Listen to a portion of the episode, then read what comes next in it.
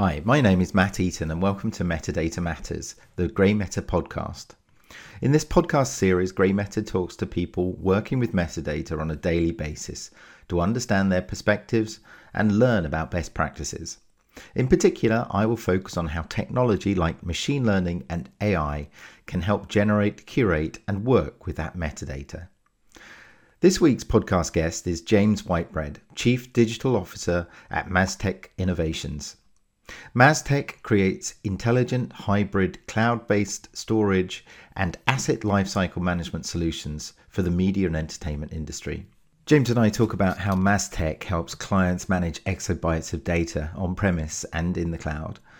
We take a brief trip down memory lane and discuss how the concept of industrializing the content supply chain has changed and in some ways hasn't changed in the past 20 years. We discussed the need for time based enriched metadata to drive content discovery and help repurpose and maximize the value of libraries, and the opportunities around linking different services and sharing metadata across a global organization. Here's the interview. Uh, welcome to another episode of Metadata Matters, um, the GrayMeta podcast. And welcome this week uh, to James Whitebread, uh, Chief Digital Officer of Masstech.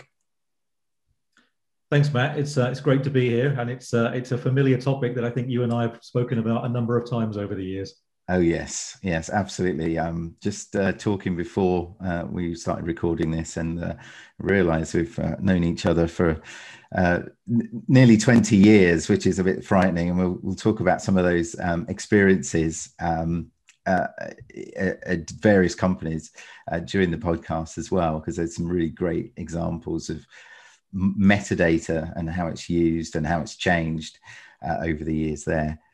Um, James, I wonder if you could start by giving a brief introduction to Masstech.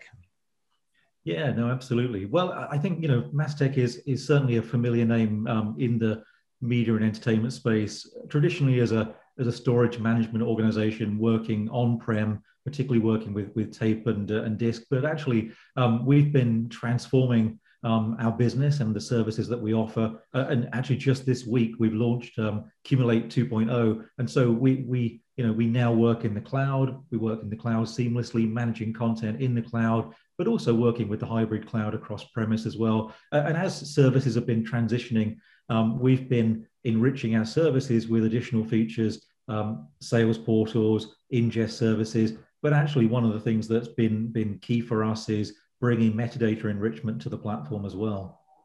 Yeah, yeah, and and obviously that's that's the uh, you know a touch point there between um, GrayMeta and and Masstech and our, our discussions about Curio.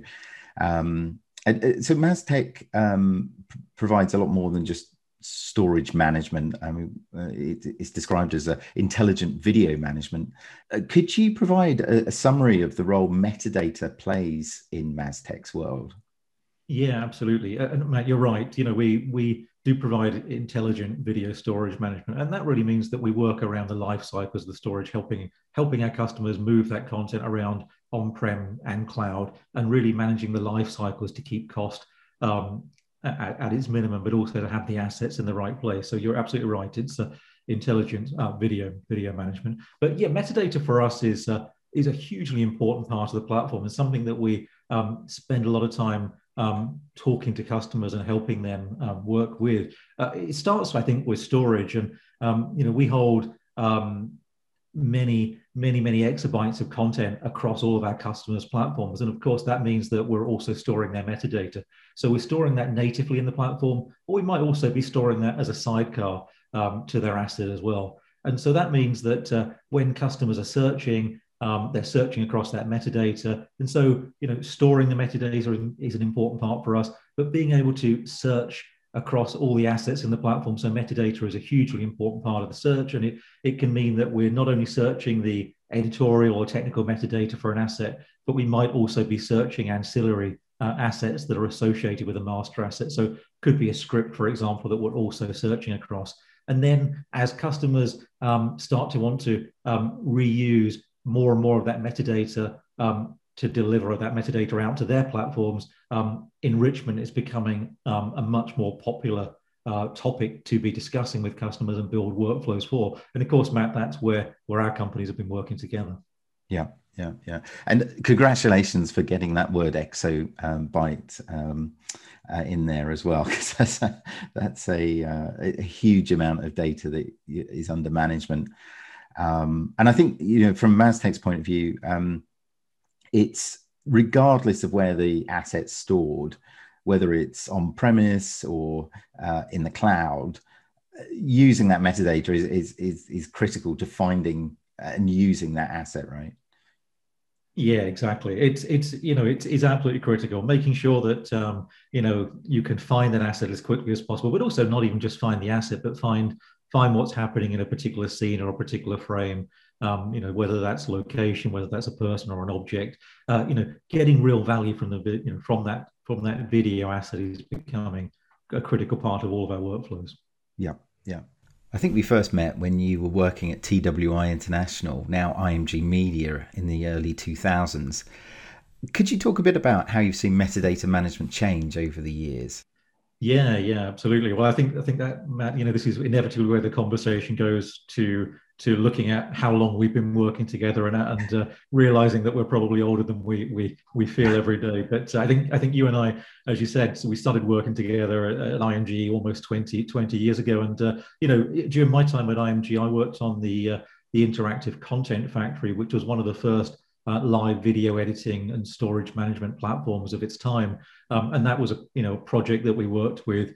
Um, a variety of organizations from Google to, to the Olympics to Vodafone 3, Sky, and, uh, and BBC, um, where you know we work to be able to clip up um, Premier League games and during the during the clipping of those games, uh, voicing those over, um, but also adding metadata, adding the score, adding the players, and then at the final whistle being able to process that video, but also to send that metadata as an XML file off to off to those customers so that they could um, use that metadata in two ways. One, to be able to trigger a CMS to be able to automatically bring the content into into their online services, um, but also to be able to enrich those online services with with the details of the players, the scores, and to use that metadata. So, you know, metadata has been important to organizations um, for, for many, many years. And so that's certainly for me, um, you know, my first really um, exciting use for, for commercial metadata. And that continued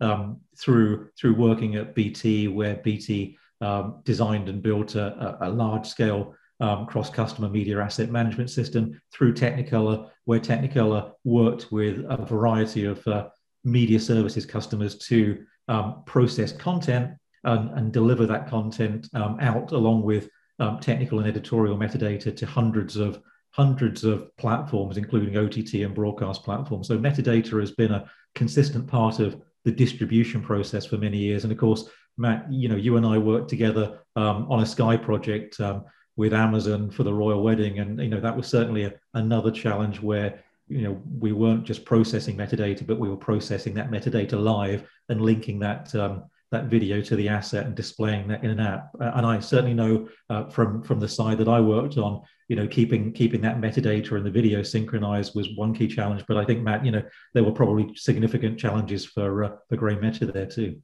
That's right. Yeah, I mean, uh, just a so the the, the royal wedding uh, for, for, for our audience was um, a project w- that provided um, uh, an, an app for for Sky News to recognise guests at um, the um, Harry and Meghan's um, wedding in 2018, um, and to recognise people as they turned up at the Windsor Chapel, and and that all relied on getting the right metadata in the right format to the right place at the right time. And, and critically, time was everything because it was live. Um, with uh, we we put a delay on the um, on the feed uh, to allow the machine learning and human curation uh, to do its thing and and and get the uh, uh, the metadata down to the UI centric uh, developed uh, video player and, and, the overlay that they used. Um, but uh, yeah, that that was a really interesting. And and that, and it was one of the, one of the only projects I've been involved with that weather played such an important factor in the quality of the metadata because if people had been uh, sort of coming in with umbrellas, of course, the facial recognition wouldn't have been quite as um, successful as it was on the day. And luckily it was a bright sunny day in may so uh, so all, all went well. Um, but you know the, it, it was it was a great learning ground. You touched on twi uh, at the time twi interactive and and that that was that was um, you know live or near live um, content as well right james yeah, absolutely. So that was the recording of recording of live Premier League games and, and subsequently other events. So absolutely, the recording of live events and the, and yeah, clip, clipping of content um, and the addition of the metadata by an operator um, at, at, that point in time, so that it could be it could be submitted at final whistle. And what what stood out for me, I, I really clearly remember um, seeing the TWI interactive booth at NAB. I think it was 2004 or something like that. And there was a big uh, poster of this, uh, the, the interactive content factory, which was, uh, it fascinated me. I, it was the first time I'd ever seen it. Um, you know what we talk today about the supply chain day in day out uh, actually put up on screen and and and uh, you know the the supply chain of content was compared or treated like you know you might uh, treat you know a supply chain for, for, for retail or or consumer goods or something like that and and I think it was the first time I kind of seen that industrialization of the content um, uh, supply. I think chain. that's it, Matt. That, that's where we're all trying to work to now, isn't it? I think that's what as service providers we're all trying to move to. You know, we're moving to creating a creating a you know a a service, creating a creating a pipeline that's a, you know a, a repeatable on-demand service to to to make this a lower cost service offering. Really. Yeah, yeah, exactly. Um, so I, I thought that was quite a nice, nice example of where you know the sidecar files, the um, the uh, the metadata so formats may have changed over time. Uh, indeed, how they passed from one provider to the other may have changed, but actually, the fundamental kind of principles behind this are, are still pretty constant, and we're still sort of, uh, you know, striving for the same thing. Uh James, do you want to talk about any other other examples um, during your career?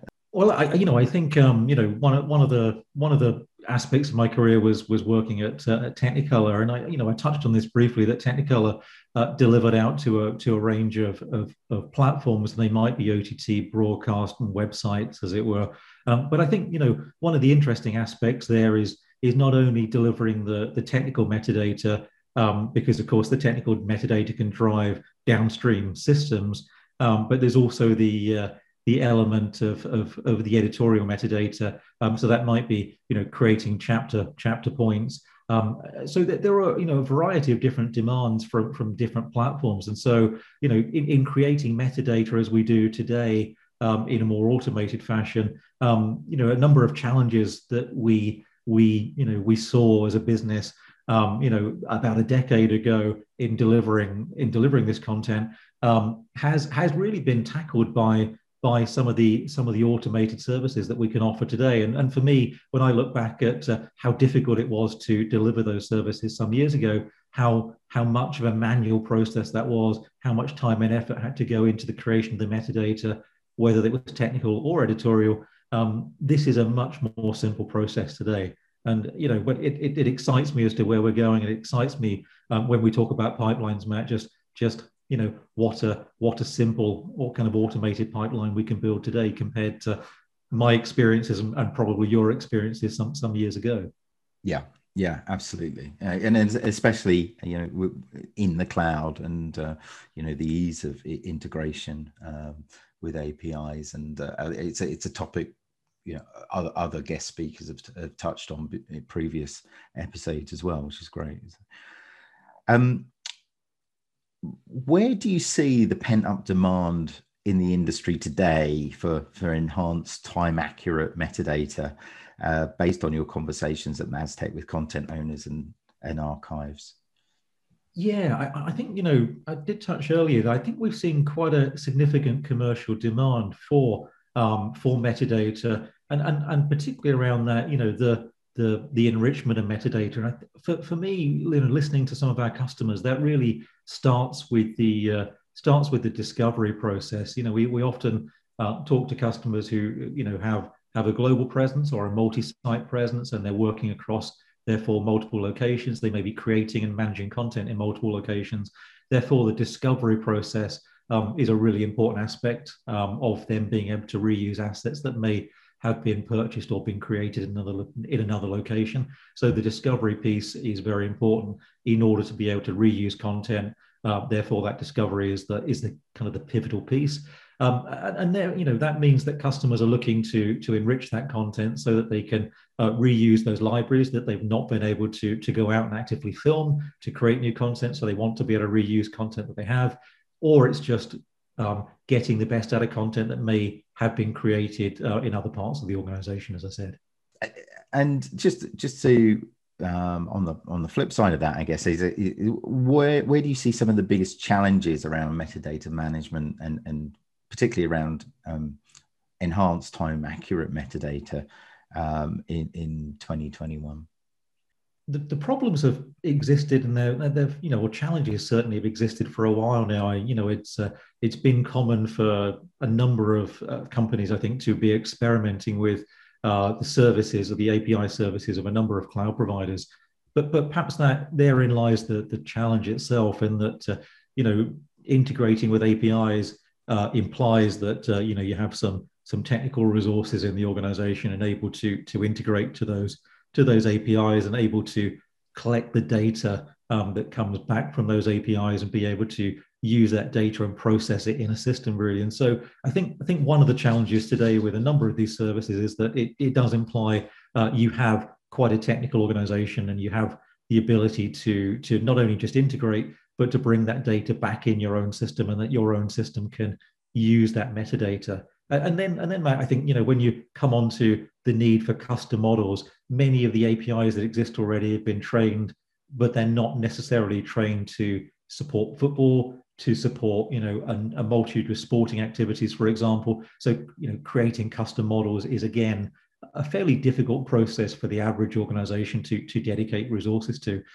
this can be costly it can take time um, and so it can be it can be challenging really but also i think when when when we deal with these kind of multi-site global organizations you know with disparate technology and disparate systems sharing that metadata and managing that metadata between the different systems and technology that they use can also be quite a challenge as well so my final question is um, can you give me one thing that you're optimistic about um, in terms of metadata management in 2021?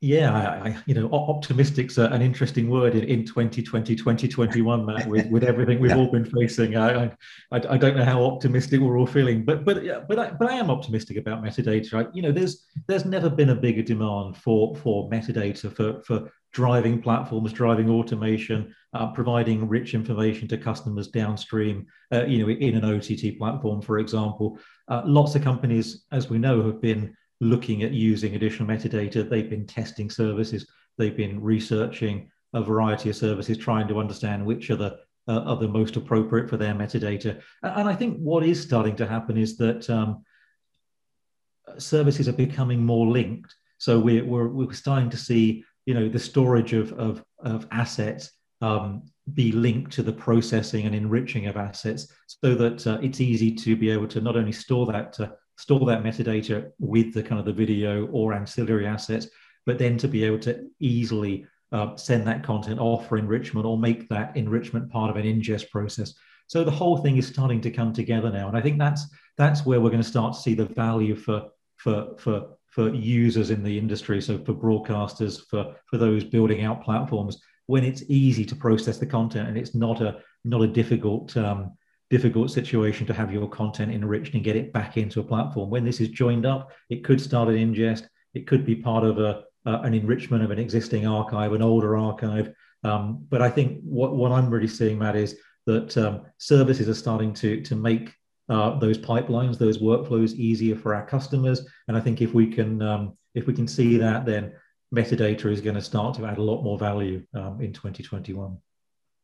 Great. Yeah. No, I think that's that's definitely something to be uh, optimistic about, and you know, I, I think I think links back to uh, you know uh, what we were talking about you know the industrialization of, of, of the content supply chain and uh, I, I, think matt you know when you when you think about kind of the the driver for for you know um, any anybody in the industry you know it, it's either you know there are there are i guess going to be a couple of models here there's you know uh, the organization that wants to process a number of assets um, and there's the organization that wants to process the majority of their assets and of course it's an it's an expensive um, thing to do if you process uh, all the assets. So I think we're going to typically see organizations being fairly selective.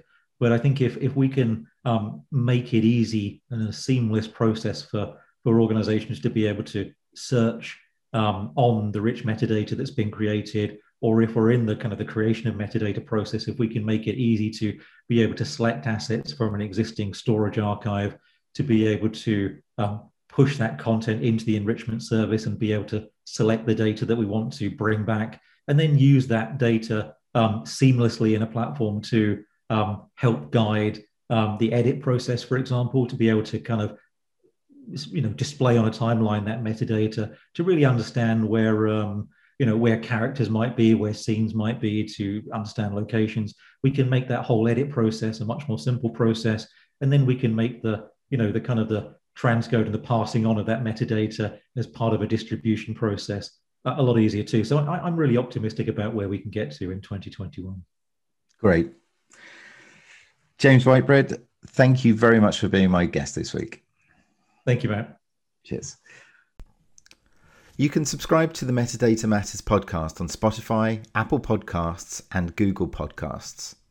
If you'd like to find out more about generating enriched time specific metadata, or find out more about GrayMeta's Curio platform and how it's helping content owners bring machine learning and AI into their operations, visit graymeta.com or email me at metadatamatters, one word, at graymeta.com. See you next time.